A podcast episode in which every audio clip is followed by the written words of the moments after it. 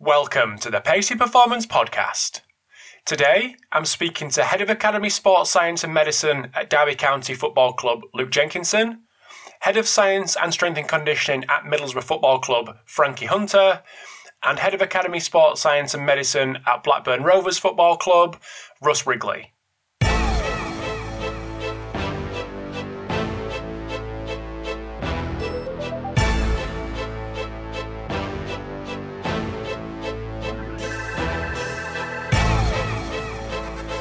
Tuning in to this episode of the Pacey Performance Podcast.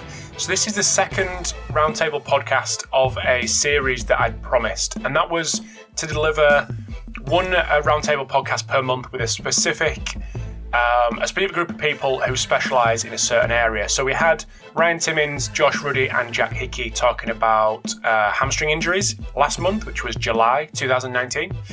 And this month we've got a youth football or youth soccer roundtable with Luke Jenkinson, who's at Derby County, uh, Frankie Hunter, who's at Middlesbrough Football Club, and uh, Russ Wrigley, who's at Blackburn. So all these three guys and girls come from um, Category 1 football academies here in the UK.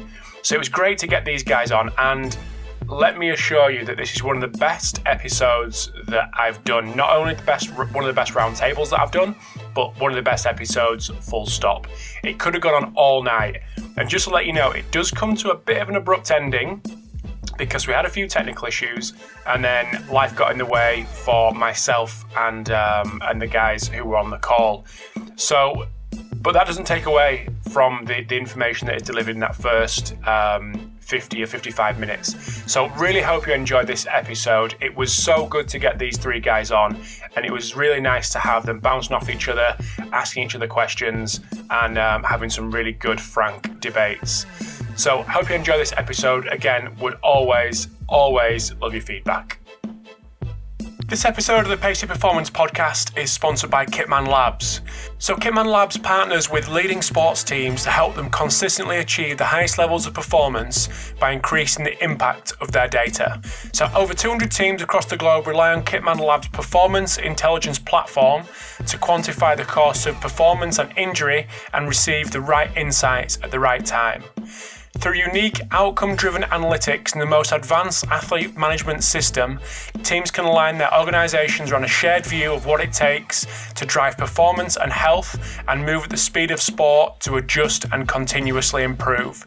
If you want to know more about Kitman Labs, head over to www.win.kitmanlabs.com forward slash impact. This episode of the Pacey Performance Podcast is sponsored by iMeasureU.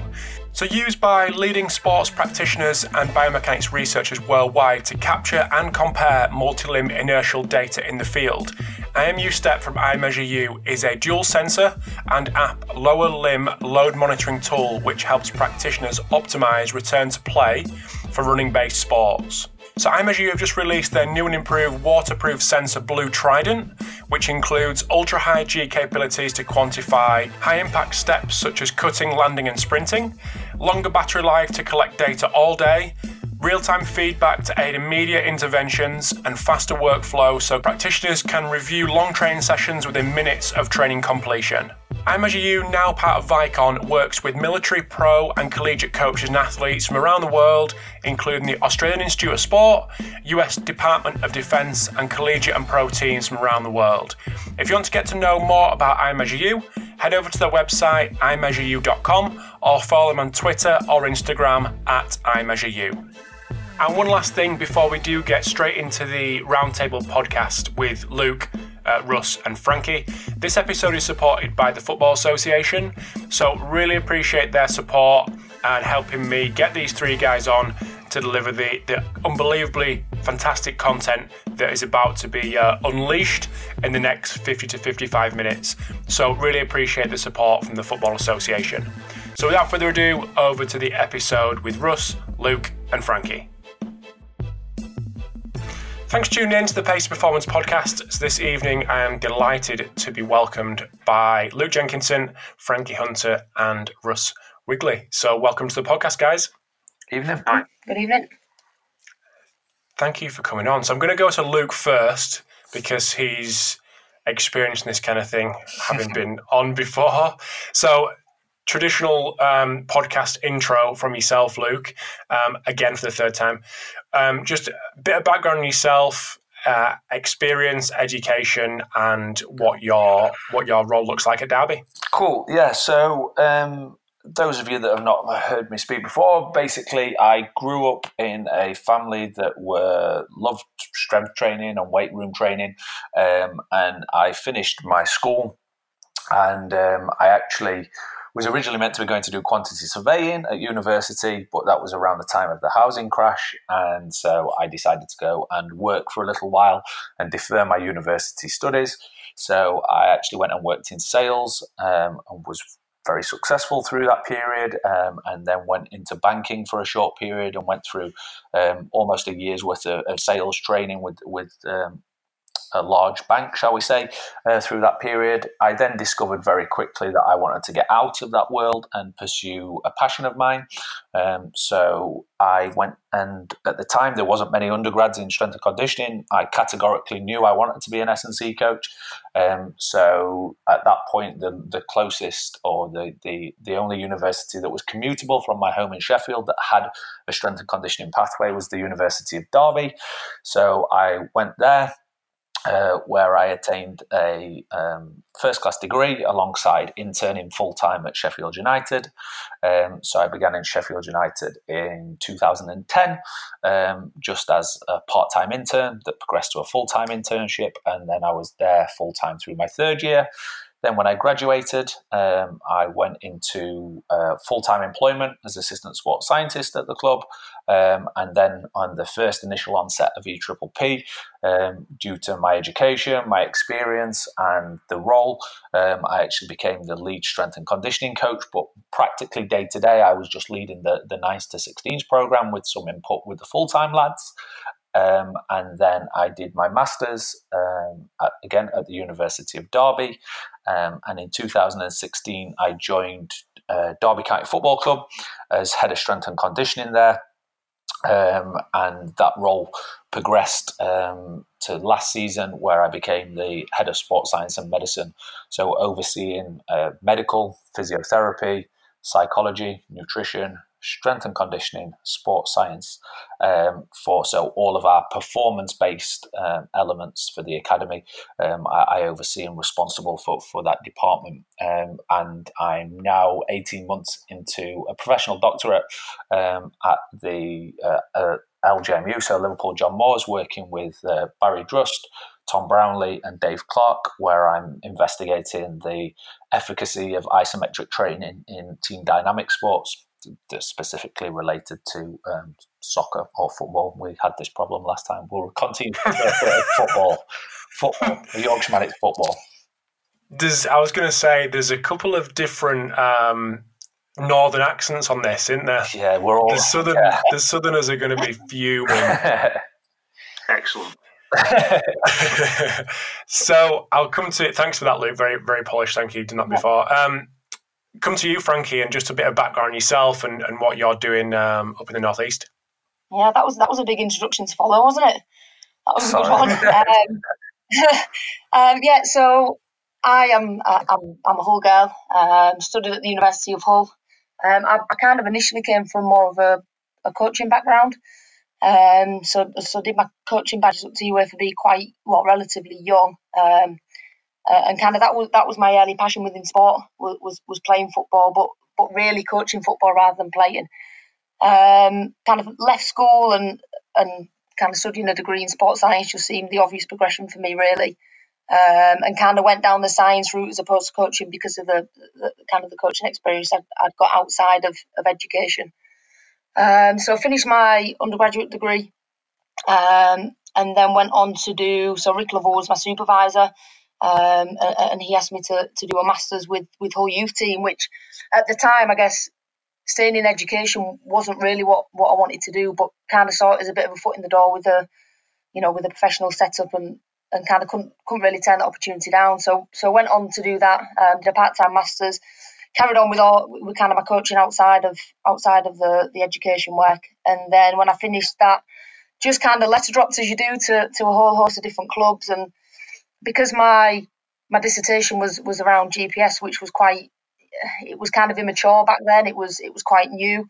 Um, I just looked at clubs that had invested into GPS and, kind of just sent letters out to them and was really fortunate and really lucky enough to, to secure an internship down at, at Southampton for a year. Um, a bit of a gamble. It was it was an unpaid internship and it was obviously a long way from home, but um, I'd managed to save a little bit of money with the coaching work I'd done and thought, right, I'm going to give it a bash for a year and see what happens. So I went went down there for a year and you know, it was a really good grounding for me there. I think everyone's aware of, of the setup down there, and you know, I don't need to go into too much of that. It's, it's well publicised, but a great setup and, and great staff that that kind of uh, led me and uh, and kind of became mentors and, and still are mentors to me to this day. Um, so I stayed there for, for three years in total and kind of worked through academy roles in, into um, first team sports scientist, which was the role that, that I left there. So after that, you know, was fortunate enough, fortunate enough again to to land a role back home. So I went back home to Hull, um, and it actually wasn't the going back home bit that, that interested me. It was the progression in the role. So I was 24 at the time and, and got offered the role of head of sports science and medicine at Hull, who were a category three club at the time. But you know, I had big plans to, to push on to be category two, and that was something that, that interested me. And, and you know, managing staff and, and trying to develop myself that way was, was a big push. So it was hard leaving Southampton with with the club that it is uh, and how good they were to me. But it was kind of a role that, that I couldn't turn down at, at that stage of my development. So went to Hull for three years, had a really good time there, learned a lot about um, the role, learned a lot about how to manage staff, how to try and lead a department, how to work with staff that are more experienced and have more knowledge than you, which was a really good experience for me. Um, and then spent a brief time at Everton. So I went to to Everton whilst uh, Ronald Koeman was a manager there. Obviously worked in and around him at, at, Southampton. He was last manager that I worked under. So I went into Everton as as head of sports science. Again, great learning experience for me there. Really enjoyed my time there. Loved working with senior players again. Um, I love working with the young players as well. Under nice, the first team. I can't say I've really got a preference either way, but we all know how different it is working with you know, players that are developing as opposed to working at the senior end. So kind of dipped my toe back into the senior environment at Everton.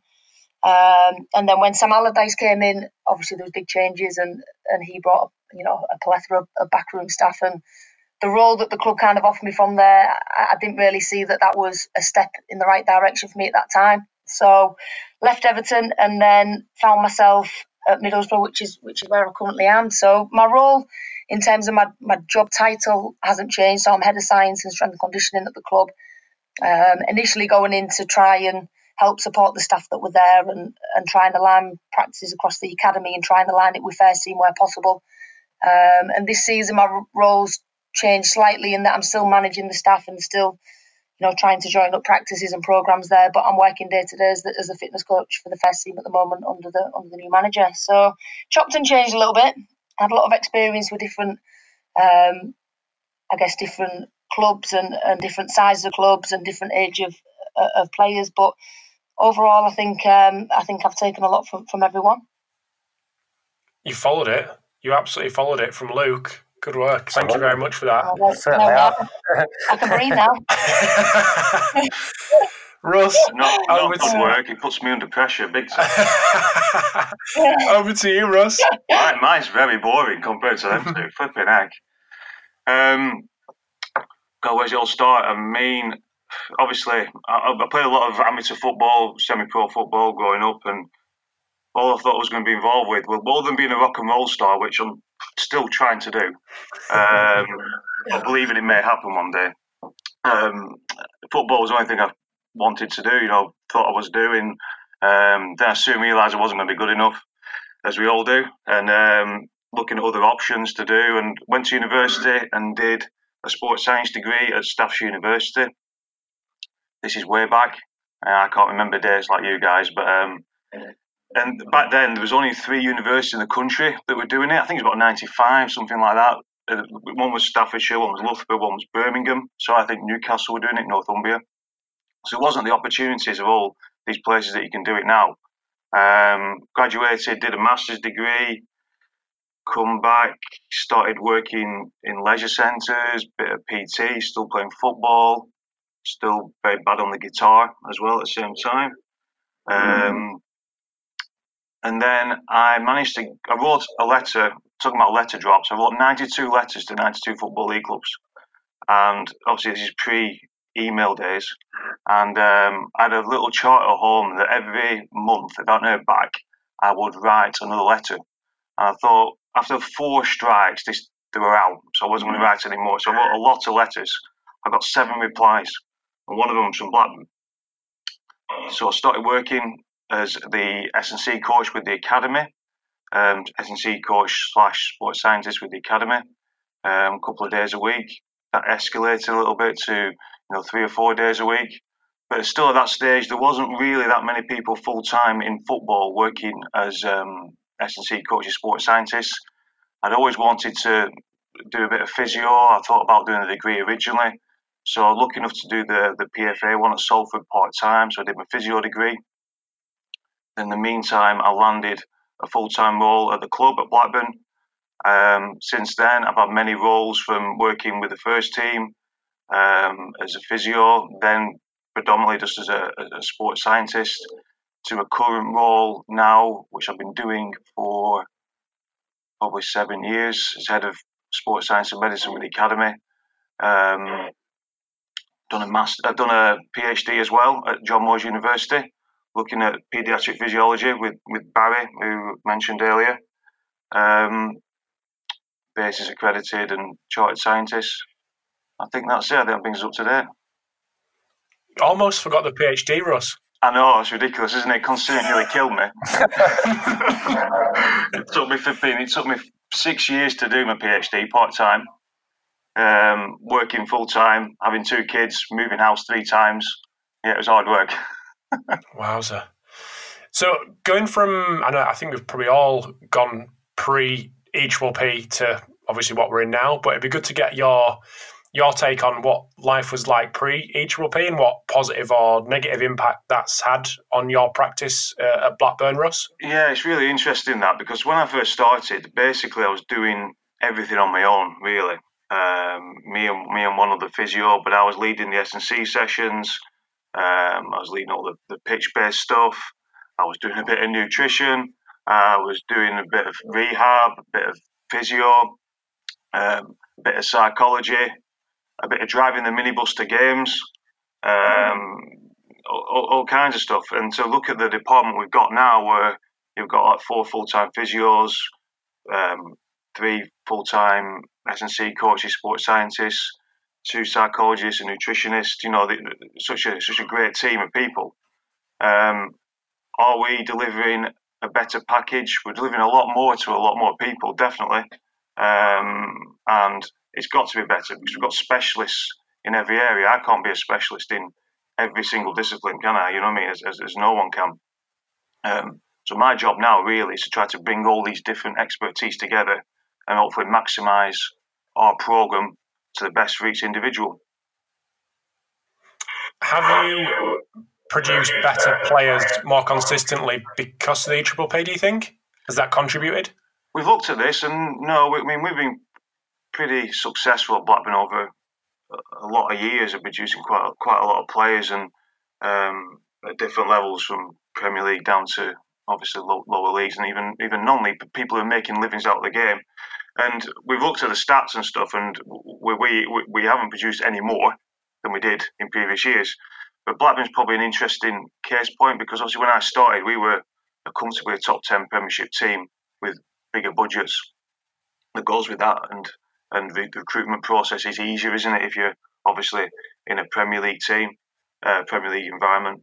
Um, so it's, it's, difficult to compare, but if you're comparing just facts, no, we're, we're almost exactly the same.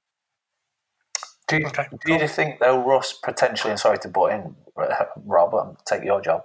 Do you think, do. do you think that maybe the number of if we're only deeming success being the number of players in the first team may have stayed the same? Do you think that the experience or the journey for the rest has improved? Just as you say, there's now more specialists, there's now more contact across a wider range. So, are those that, if that let's say in, in inverted commas, unsuccessful, are having a better journey? No, I think I, I, can't I can't disagree with that. I think the whole um, package that's delivered is, is, is a lot better. Um, we're not judge, judging off what we get in our first team. We're judging to how many people are making a career right, yeah, out, yeah. out of the game. Um, but yeah, I think it's. But the other thing worth mentioning, and, and, and you can't put any numbers on this, but the products as such, the, the, the, the, the, the people that are coming into the game, it's a lot different now than it was. The expectations are different, aren't they? The coverage, the media coverage is different. Um, I don't know whether it's harder or whether it's easier, but it's different. Um, people expect different services or different inputs. As as teachers will probably vouch for exactly the same thing what they they're experiencing in schools, in the school environment, the educational environment. Um, but yeah, I, I think it, has got to be better because, like I said, I I've done a bit of nutrition, you know, a decade ago. You know, my background, and my knowledge is is the bare minimum, you know, and we've recently employed a, a nutritionist coming here, and it's brilliant to work with someone who's such a specialist in the area. Um, you know, so it's definitely better, better environment to be in. One thing I want to touch upon, and that's this is something that I was earwigging and, and overhearing you two um, before Frankie came on, Luke and, and Russ, and that was the role of the the psychologist in the academy, and that's obviously something that's and rightly so something that's getting a lot of attention. Um, and I'll come to, to Luke and, and Frankie in a minute with regards to this and the, the role of psychologists. But I'd just love, while, while I've got you on um, in, a, in, a, bit of a role, Russ, to um, just get your opinion on where the psychologist fits, what benefits they could potentially bring to the wide, not only to the kind of individual individual players, but to the group and the, the staff as well to have that kind of expertise in the in the building. I think first of all, it's, it's, it's worth mentioning. I think psychology in football, I feel, at the moment is probably where S&C, uh, as originally it was called sports science or whatever, was maybe 10, 12 years ago, um, where people, all coaches didn't really understand where they sat uh, and what their role was and, and how to best utilise their expertise. Um, I think that's where they currently are sat, and because I think the role is so diverse potentially there's performance psychology, there's there's mental health issues, there's dealing with the players, there's dealing with the coaches, um, dealing with the staff, um, dealing with themselves. but there's like we, we have um, many discussions about bang for your buck. You know what? You know, you're in the building for so many hours. You've got 150 players to deal with.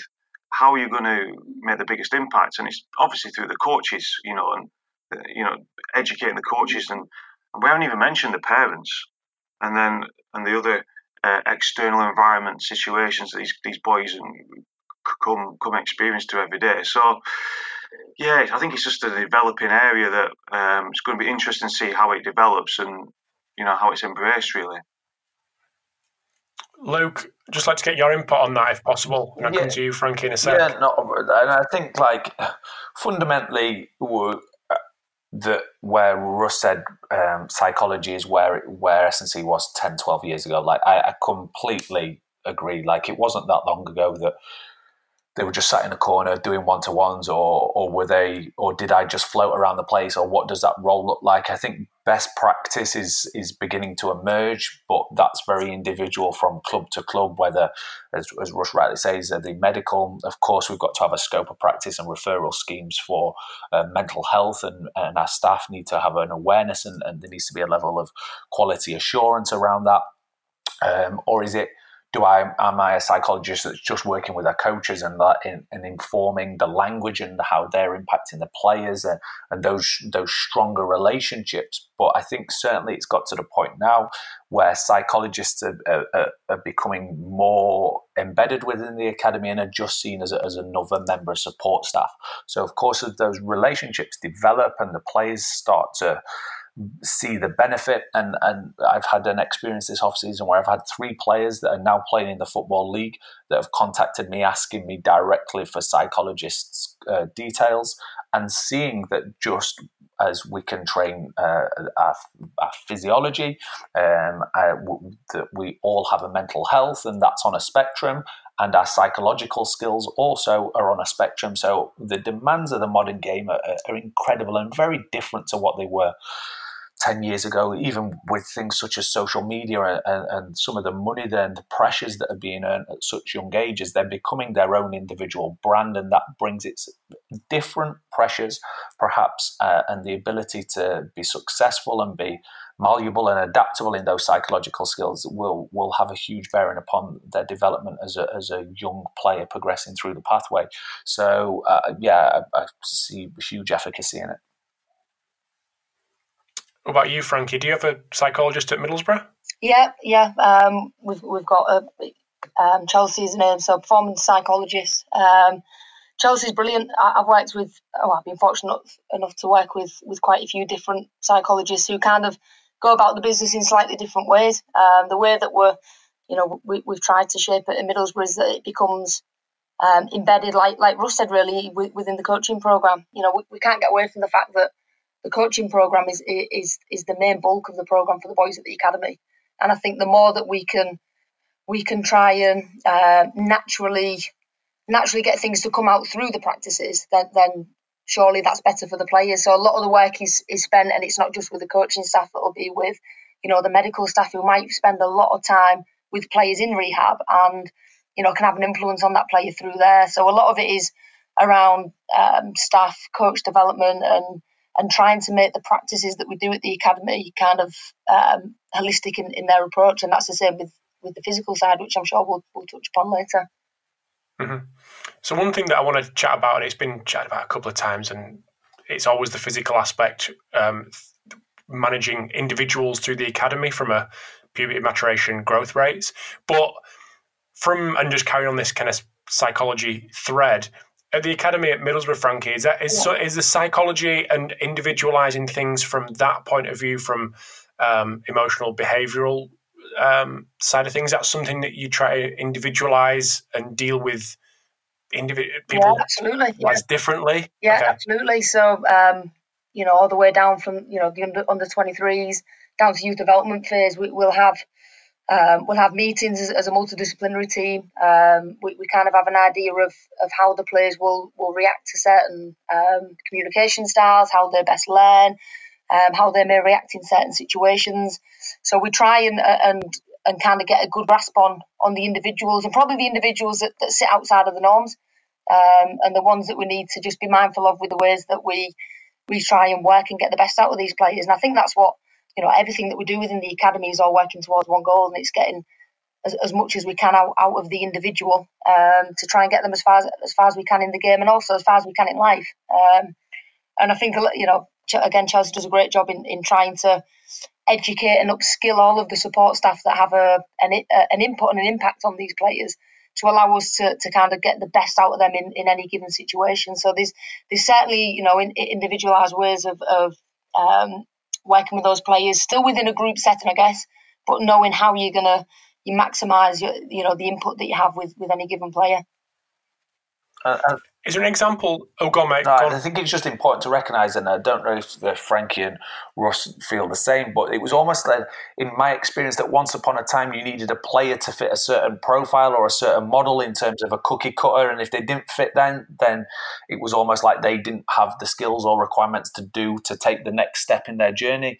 And I think they're just becoming a, a greater recognition that we're all on a spectrum and that we're we're individually diverse. And you take any population uh, and take 150 kids out of multiple schools, and you're going to have very different needs and very different requirements. And and these elements of personal behaviour, development, welfare are all these life skills that are going to impact them as better people, which we all know that they're definitely going to be because we know that they're not all definitely going to be footballers and have a career out of the game. So we owe them a lot to help develop them through through that childhood. Is there any examples that you could give either, either Frankie or Luke in situations where things have been individualized to a certain individual um, based on their psychological profile, so to speak?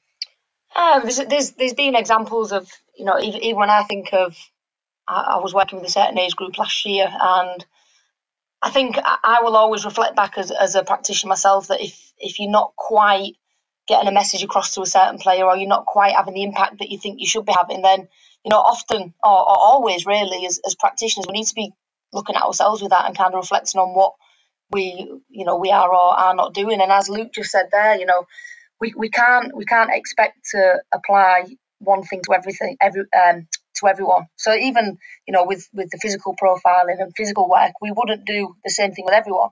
So it's the same to me with their um, psychological traits and you know how they react in certain situations, how they like to be communicated, how they will learn and how they'll develop. And there was certainly one last year where you know I, I was struggling to um, I was struggling to to kind of feel like I was having the right impacts on this individual, um, and, having the support of or having the, the, the psychology support at hand at the club just helps you dig a little bit deeper into kind of what makes them tick and how you can change your. It might be how you're how you're explaining something to them. It might be how um, you're addressing them within a group setting. Um, they might like to be told things after after a session or on a one on one, or they might like to be addressed as a group, or they might learn better if it's something that they can see, or they might learn better if it's something that they can hear.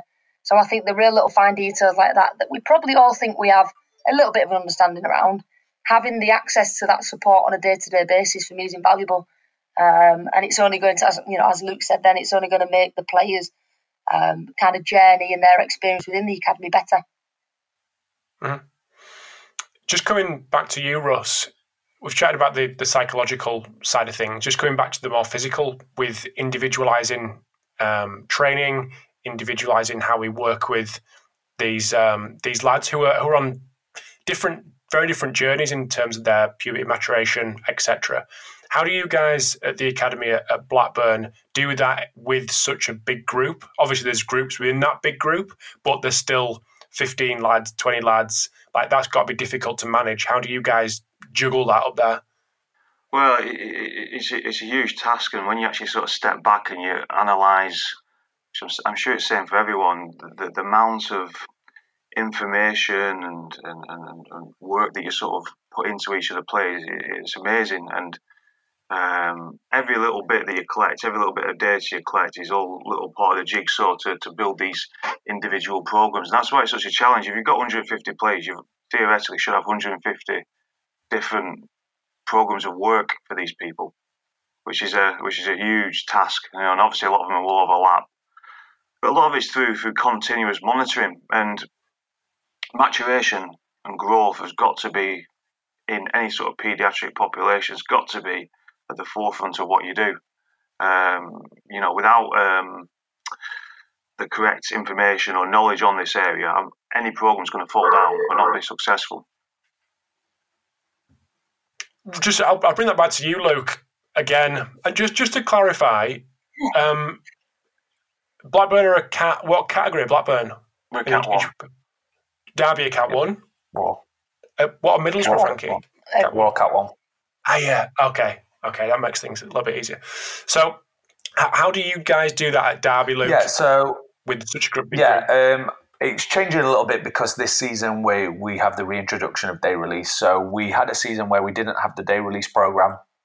Um, for reasons that we sat down as a team and spoke around the pros and cons and decided that we were going to go away from that program for a year. In hindsight, we've actually gone full circle and it's reinforced some of the positives and some of the negatives weren't actually negatives where we've we've sat down and reflected on that process. So um, of course, we'll go through your very traditional monitoring of anthropometrics. We will also go through a monitoring of force platform and jump data, and we will also be monitoring isometric strength through periods. Now, if for me, and the crucial thing is whether someone is symptomatic or asymptomatic during these periods of increased rates of growth. Now, if someone isn't um, going through or isn't symptomatic or through screening isn't showing any physic, uh, physical downturn in performance um, they will remain as part of uh, their program. They will have um, through Hudl. They will have some remedial work to be doing away from the away from the club in their own time, um, and they will have um, an individualized program on day release. Their second physical session of the week that's taken alongside with the performance staff and the physiotherapy. They will go through work such as glute activation, medial car- head of gastroc work, uh, coordination work, balance, uh, and range of motion work work. Now, if they are symptomatic, uh, and for me, the crucial part is here is whether they're symptomatic or asymptomatic. If someone is asymptomatic us pulling them out of one session a week, for example, over their total load and engagement in physical activity at school, um, with their friends, with the club, is going to play such a small uh, part in terms of actually managing their load. We're actually detracting more of one of their five, six training sessions a week. So, what's actually the point of that? Our asymptomatic guys, however, we will, uh, sorry, our symptomatic guys, we will then significantly manage load um, through day release program. We'll have a similar um, aspect to the other guys, but the volume of that's just greater. So, we will reduce their physical load. They will spend more time with uh, the physiotherapy and the uh, academy S&C coach um, on the day release program, and then we will be closely monitoring that through. Um, VAS scores, for example, um, session RPEs, loads, um, and, and anything that we that we see fit on a case by case basis. So we're just going to take a very quick break in the chat with Luke, Russ, and Frankie. So over in part two, we discuss uh, the balance of structure and play and where that fits in different stages of the academy, where emphasis should be placed on the younger side of things, and how that emphasis may or may not switch as we transition through the um, through the pathway. But just before we do get into the uh, part two with these guys, just want to say a big thanks to Black Box Fitness for sponsoring this episode today. So, Black Box Fitness are a specialist gym manufacturer based in Belfast in Northern Ireland. So, they've got some fantastic project coming up, um, mainly uh, and most notably the Irish rugby team uh, with their fantastic facility, new facility in Dublin. So if you're looking for a full gym fit out or you're looking for additions to what you've already got, definitely check out the guys at Black Box Fitness. And if you're looking for some recommendations or some ideas, head over to their Instagram page and you can see some of the current projects that they've got up and running. So if you want to check them out on Twitter or on Instagram, they are at BLK Box Fitness or their website is blkboxfitness.com. Also, big thanks to Hawkin Dynamics for also sponsoring this episode today. So, Hawkin Dynamics offer the world's first wireless force plate testing system. So, the Hawkin Dynamics system is built around what coaches want so they can test in the real world and not just in the lab. So, you're able to capture reliable data on all athletes in a matter of minutes and monitor progress from their cloud based system from anywhere in the world. So, as I've mentioned, the Hawkin Dynamics force plates are wireless, which means they're portable, and they're also trusted by teams at a number of different levels in a number of different sports. So, integrating force plates into your athlete monitoring system uh, could not be easier and more affordable. So, if you want to get to know a little bit more about Hawkin Dynamics or actually see their plates in action, head over to the website, uh, which is hawkindynamics.com, um, which you can, I mean, you can also schedule a demo and follow them on Twitter at Hawkin Dynamics. Just going to you, Frankie, and just jumping on the, yep. the point that Luke made about homework. Is that is, is that a, a way that you guys uh, up at Middlesbrough would individualize a certain amount of program, a certain program by giving them extra to do when they when they go home, rather than adjusting what you do on a when when they're actually face to face? Yeah, I, th- I, think it's a I think it's a really interesting topic, and I think that you know across the country, you know, all academies will be doing something very similar in, in their own way. Um, the whole kind of growth and maturation package, and, and, how we try and um, how we try and accommodate that with, within the club is developing, and it and it's developed kind of over the past twelve to eighteen months. Um, in terms of the homework side of it, um, obviously, you know, the academies have got used to the PMA, which is which is a, a great tool to allow us to I think Luke just said about Hudl there, but to up- upload videos onto the PMA and and kind of give them work to do at home if we feel necessary. And I, and I think at times we get a bit we get a bit hung up with the impact that we have whilst they are with us. And I think you know the big thing that we're talking about at the minute the academy is we you know how how do we how do we have any idea of, of what these players are doing away from the club now i've been privy to you know to, to ways of trying to monitor that other clubs where we'll get them to fill in um, a questionnaire once a week when they're coming on day release, and very very simple.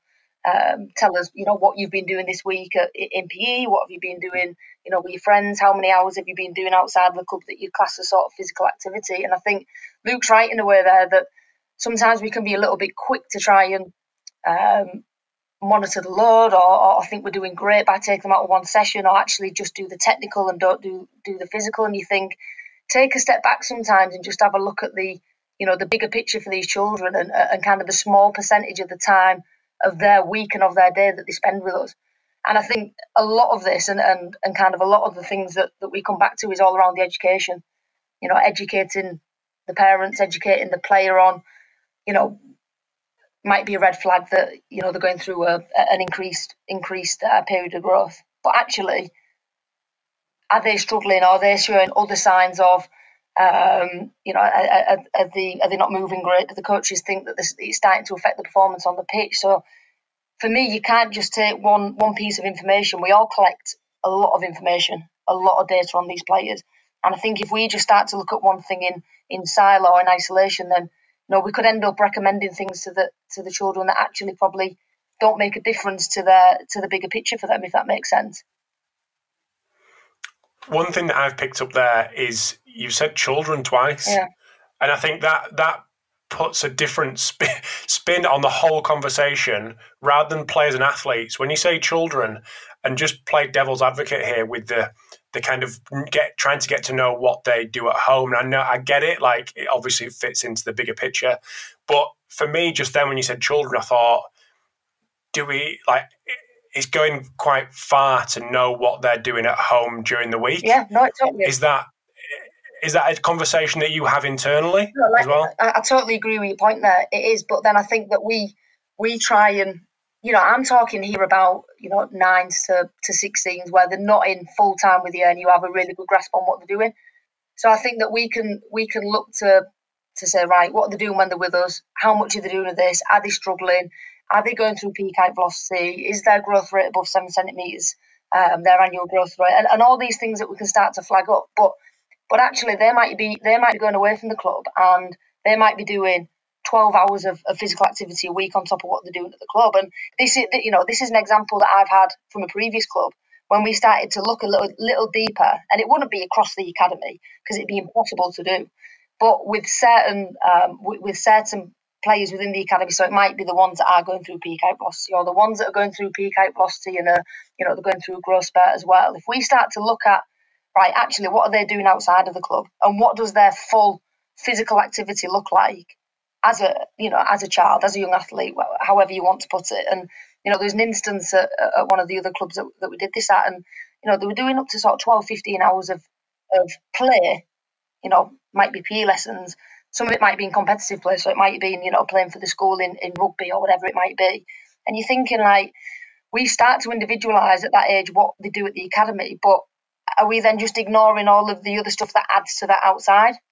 Like it is, it, it's it is a bit of a minefield, but I think that we, we do need to look at we need to look at it, it all as a whole as opposed to just looking at what they're doing when they're with us. And and the best way of doing that, I don't know the answer and I'd like to know other people's opinion and, and how other people do it because you know often with these things you, you tend to have a you know you scratch the surface of it if you if you like but I do think it's a, a massive thing for us to be aware of. Russ, how do you go about that at, at Blackburn? Yeah, I mean, I, we agree with all of that. I mean, the, the thing, the key principles are that to remember that the, the, these boys, these children, are school children who happen to play a bit of football, and they're not yeah. not professional footballers but first and foremost, they're, they're aspiring footballers, aren't they? And even if they're 15, 16 years old.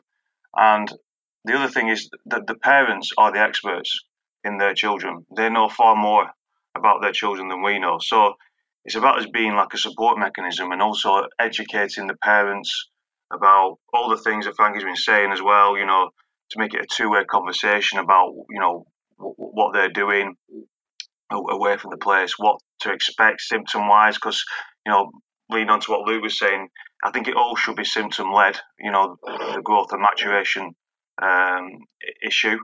Um, the particular things that we do at Blackburn, get if you want me to get into the nitty gritty sort of stuff, um, you know, obviously all the standard things like you know adult height and and peak height velocity, but you've always got to remember, as people are aware, that the inaccuracies with these things. So to use them as actual um, gold standards to, to, to manipulate your program around these numbers that are uh, in their infancy that they're inaccurate.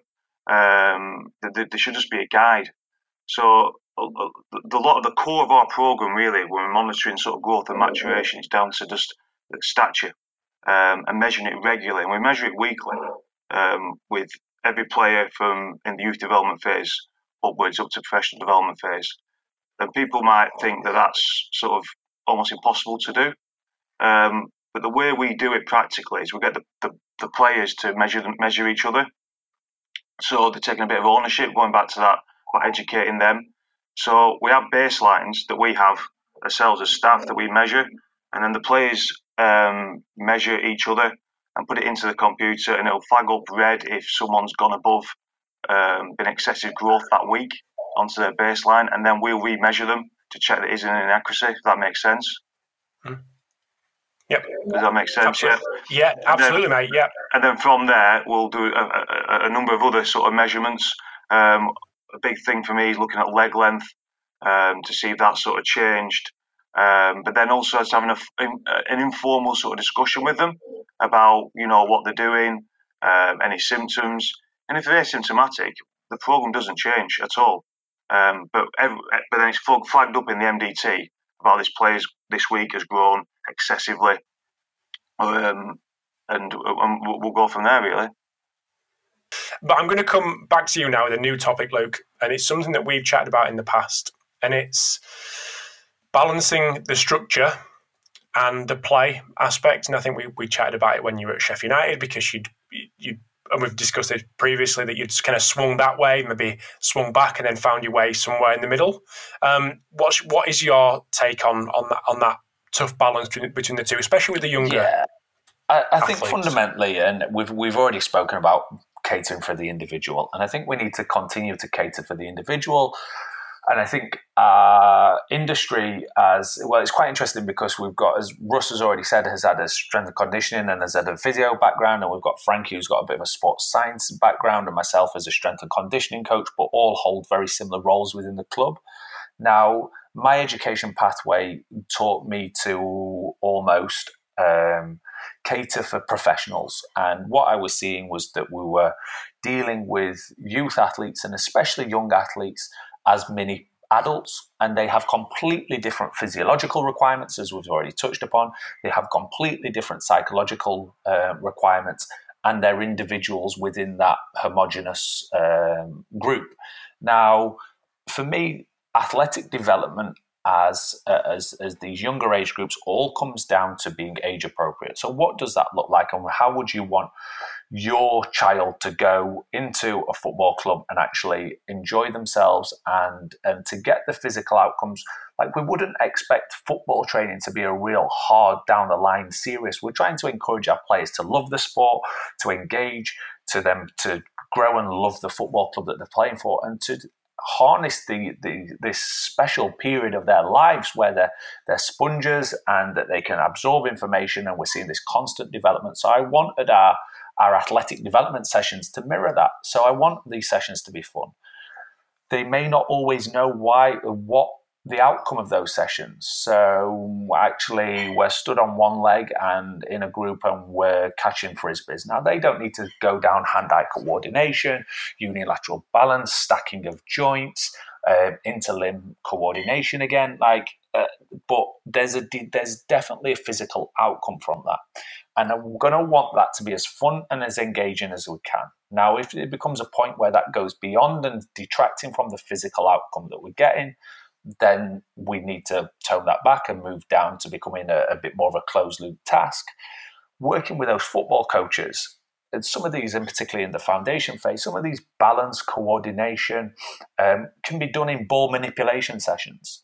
And we can be with the coaches around them, we can pick up, we can watch um, in simple we, we did a task the other week uh, and we went through some basic um, fit, we went through um, basic um, some running so some turning patterning. In a game like environment and, and i was observing one of our coaches so will davis that's just recently joined us from aspetar i watched will going through this great session with the football coaches and i said let's identify the ones that can't position themselves in space and time that can't organize their limbs and get this movement challenge and this movement problem. And I said, let's correlate that now to the ones that struggle or are technically not as proficient or ones that are not as technically able. And there was, and this isn't a scientific study. This is n equals one. There was direct correlation. We had one outlier, and we and we came to a reason to why that was. That his his bandwidth was really small and narrow, but he'd become highly specialized at a small range of tasks. But there was direct correlation, and I've seen this across multiple times about transitioning practice to performance. And this is how I want our department to deliver our sessions in a fun, engaging way where we enjoy phys- physical activity. We appreciate how to produce force at high rates. We appreciate what hard work is. But that's not just, for example, running from line to line, line pointlessly and digging a big deep hole. So it's just been age appropriate and for it to be engaging. And we've seen increases in some of the work of like Jeremy Frisch and Craig Harrison. And this is all great stuff. Now, there's elements that we still need to make sure that we are having an intervention and that we are overloading movement patterns and that there is a clear this is where you're at, this is where we're getting to, and what have I done to actually intervene and enhance that performance and, and engage you in a, in a wider element of physical literacy rather than just reinforcing uh, preconceived movement patterns, for example. And we're just actually strengthening those and we're not finding new ranges and new tasks. But that's where we need to be clever as coaches and set up environments uh, that, that, elicit certain movements or certain outcomes and, and go back to constraints based learning that we see our football coaches talking about through their youth modules and through their coaching badges. And then we go all the way to dynamic systems theory and the work of Keith Davids. But this is sort of how I, how I want our, our athletic development to be. Or I just think that, in particular, our foundation phase, they've been at school all day and we see these kids growing up and we hold the hand and we're trying to get our babies to start walking and they start standing up by the sofa and we're engaging this this go and give it a go attitude and, and we we give them the support through these early uh, informative years and then we get to school and we sit down and we're quiet and we've got to sit with our arms crossed and got to be silent. And then the one thing that we love is break time and we can go and play football. We get this huge psychological release and for me, they then shouldn't have to travel an hour, 30 minutes, an hour and a half to come to another environment and take that passion away from playing football and being physically active. So for me, we uh, with the foundation phase, we take the first element of this session, then move in with the coaches into the, the technical, tactical stuff. But for me, that has to be a release. That has to be a real enjoyment. And it's got to a point now where we we we and it's again there's a spectrum, but lads aren't seeing S&C as a negative thing. It's seen as, as a fun time where that impacts them. And the final question that we will always come to is how did today's session impact you as a young athlete and did you enjoy it? That's all it comes down to. Is that something that you try to integrate at, at Middlesbrough, Frankie? The kind of more yeah. play aspect, unstructured yeah, absolutely. I think, you know, a lot of the things that Luke has just alluded to there, I'd, I'd totally agree with. A few things stuck out, and that's enjoyment. You know, if you try, anyone that's worked with, you know, younger players, 9 to 12, 9 to under 12, to under 13s, 14s, whatever that might be, if you try and elicit a physical quality out of a session that is very structured, you're going to get very little back from them. Whereas if you try and elicit a physical quality in a in a session that's dominated by play, like the, the difference is chalk and cheese. They enjoy it, they're lively, they're loud. The intensity and the intent of, of the work within the session goes through the roof. And I think that you can, in my opinion, you can still have play with a structure, but the structure isn't seen by the players. So the structure would, would mould what you do so that it becomes more of an unconscious learning environment. But you know that naturally a certain physical quality is going to come out in the session. And I think that's where you get you get the balance because the players enjoy it, the players are into the session. There's a competitive element, um, but there's still there's still the structure that, that we know they're, they're going to overload a certain pattern. And I think getting that balance is you know that that's that's key to working with these these age groups. And another thing that Luke just said there as well that stuck out was about the longevity. And I think we we owe it to these you know younger athletes in particular. And Rob, you've made me very conscious of saying children now. Oh no, please! I, I, it, it, put a whole new dynamic on it for me. Yeah, well, because I, the, and we in a positive, in a really positive way yeah. for me personally. Well, I think you know at that age that's what they are, and, and absolutely we, we, we kind of owe it to them within the academy to one of our one of our aims should be that that these children that these players have a physical activity, longevity. And you know, when they come to be a 30 year old, 40 year old, that they're still engaging in physical activity. And ultimately, if we make it still and stagnant them at that age, that's going to have a negative connotation long term. And the other thing with longevity is, I think that, you know, as they progress through the pathway and as they become a, you know, top end YDP, you know, professional development phase player, when they become 15, 16, 17, 18, where there has to be more structure and there has to be a little bit more um, focus in the work that they're doing with a strength and conditioning coach, then I think that the work that we do with them at a young age, they then get a positive stigma attached to that. And I think that long term in their development, that's really beneficial as well. So there's a few points in there that you know, I, you know, I, I totally agree with with Luke, and that's kind of how we try and approach it at Middlesbrough as well. And also, like if they come in at nine years of age, they're going to be with us for ten years, and it it can't yeah. it can't get boring. like, and, it, and it's hard for us as staff. Like we're in the building a lot, and it's got to be engaging, and it's got to be something different. And don't get me wrong, there's still those fundamental training principles that we're, we're that we're um, enhancing in the background, but it, it, it can't yeah. be a point where it's soon going to become monotonous for all of us. And all I all I ever say to our staff is, if you if that player gets released and you see them in Tesco's, will they smile at you and would you be able to have a conversation with them? And if you can, for yeah. me, you've been pretty successful.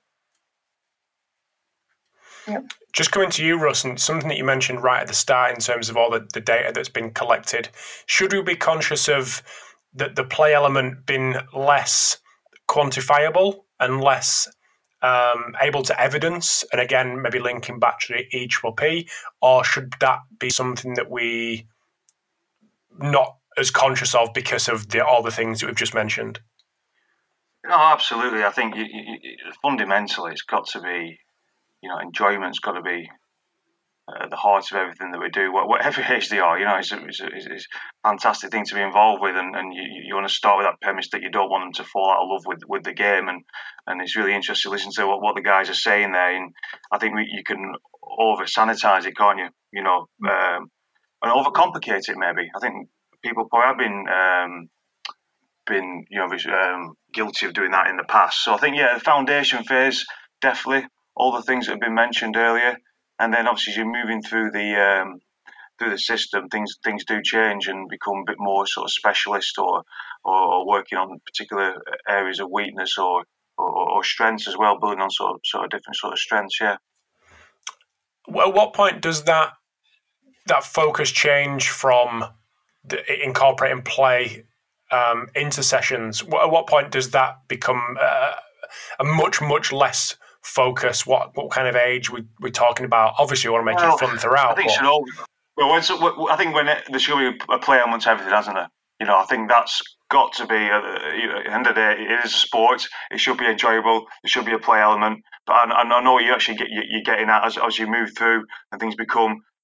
Do we use the word serious or a little bit more sort of um, result orientated? I mean, I don't think in, in the academy it should ever be result oriented at all. It should all be about development and performance, shouldn't it? Um, but yeah, obviously, as you're moving through the system, you get into 14, 15, 16 players do play in the first team at 17 years old, at 16 years old. Um, so there's a natural responsibility to prepare people for this. Yeah, just coming back to, to you, Frankie, and, and just to finish off on a on one of the main points that I wanted to get through.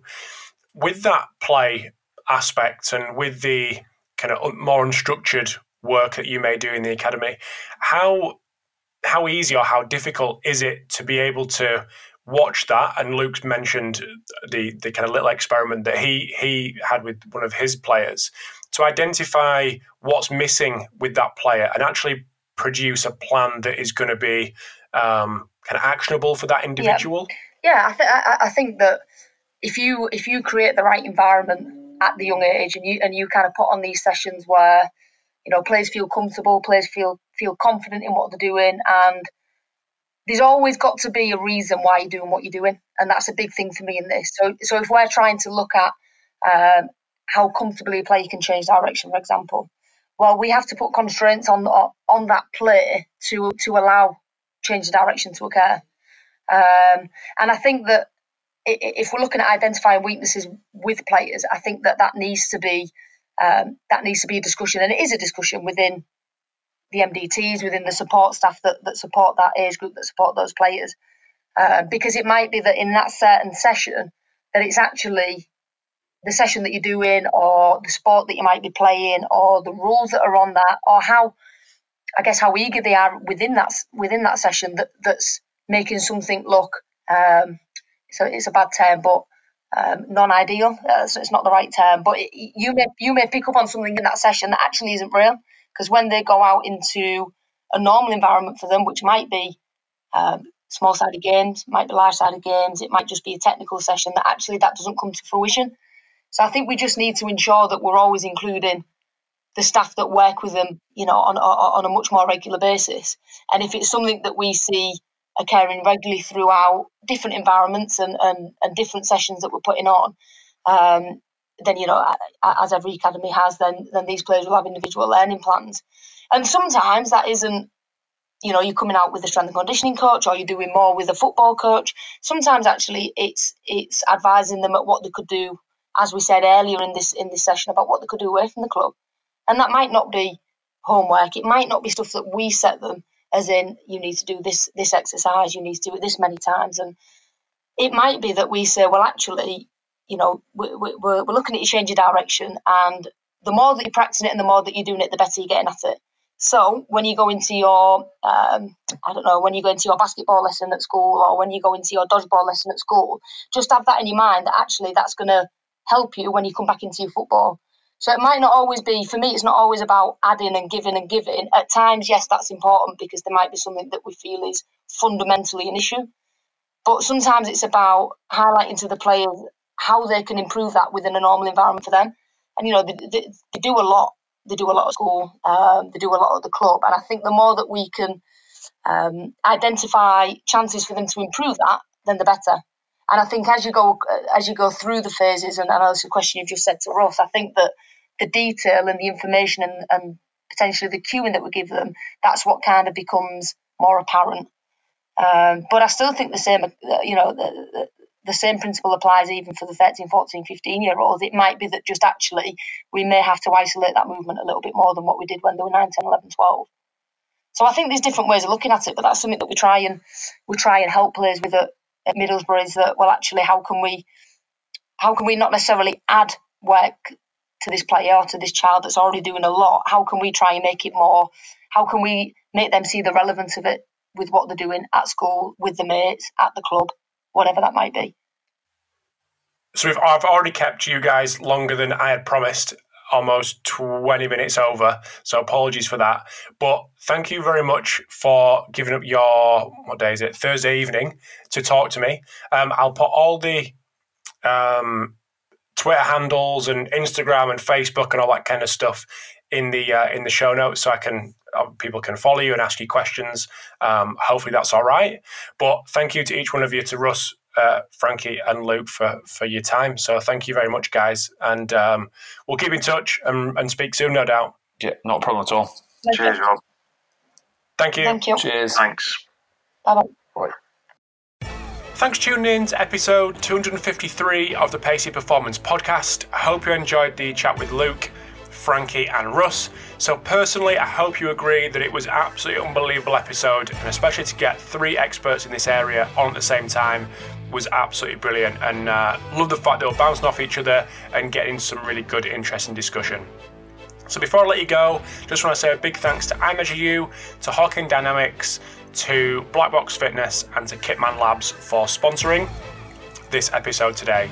Also, huge thanks for the support of the Football Association, the FA, for supporting this uh, this podcast and making it super easy for me to get these three guys on at the same time.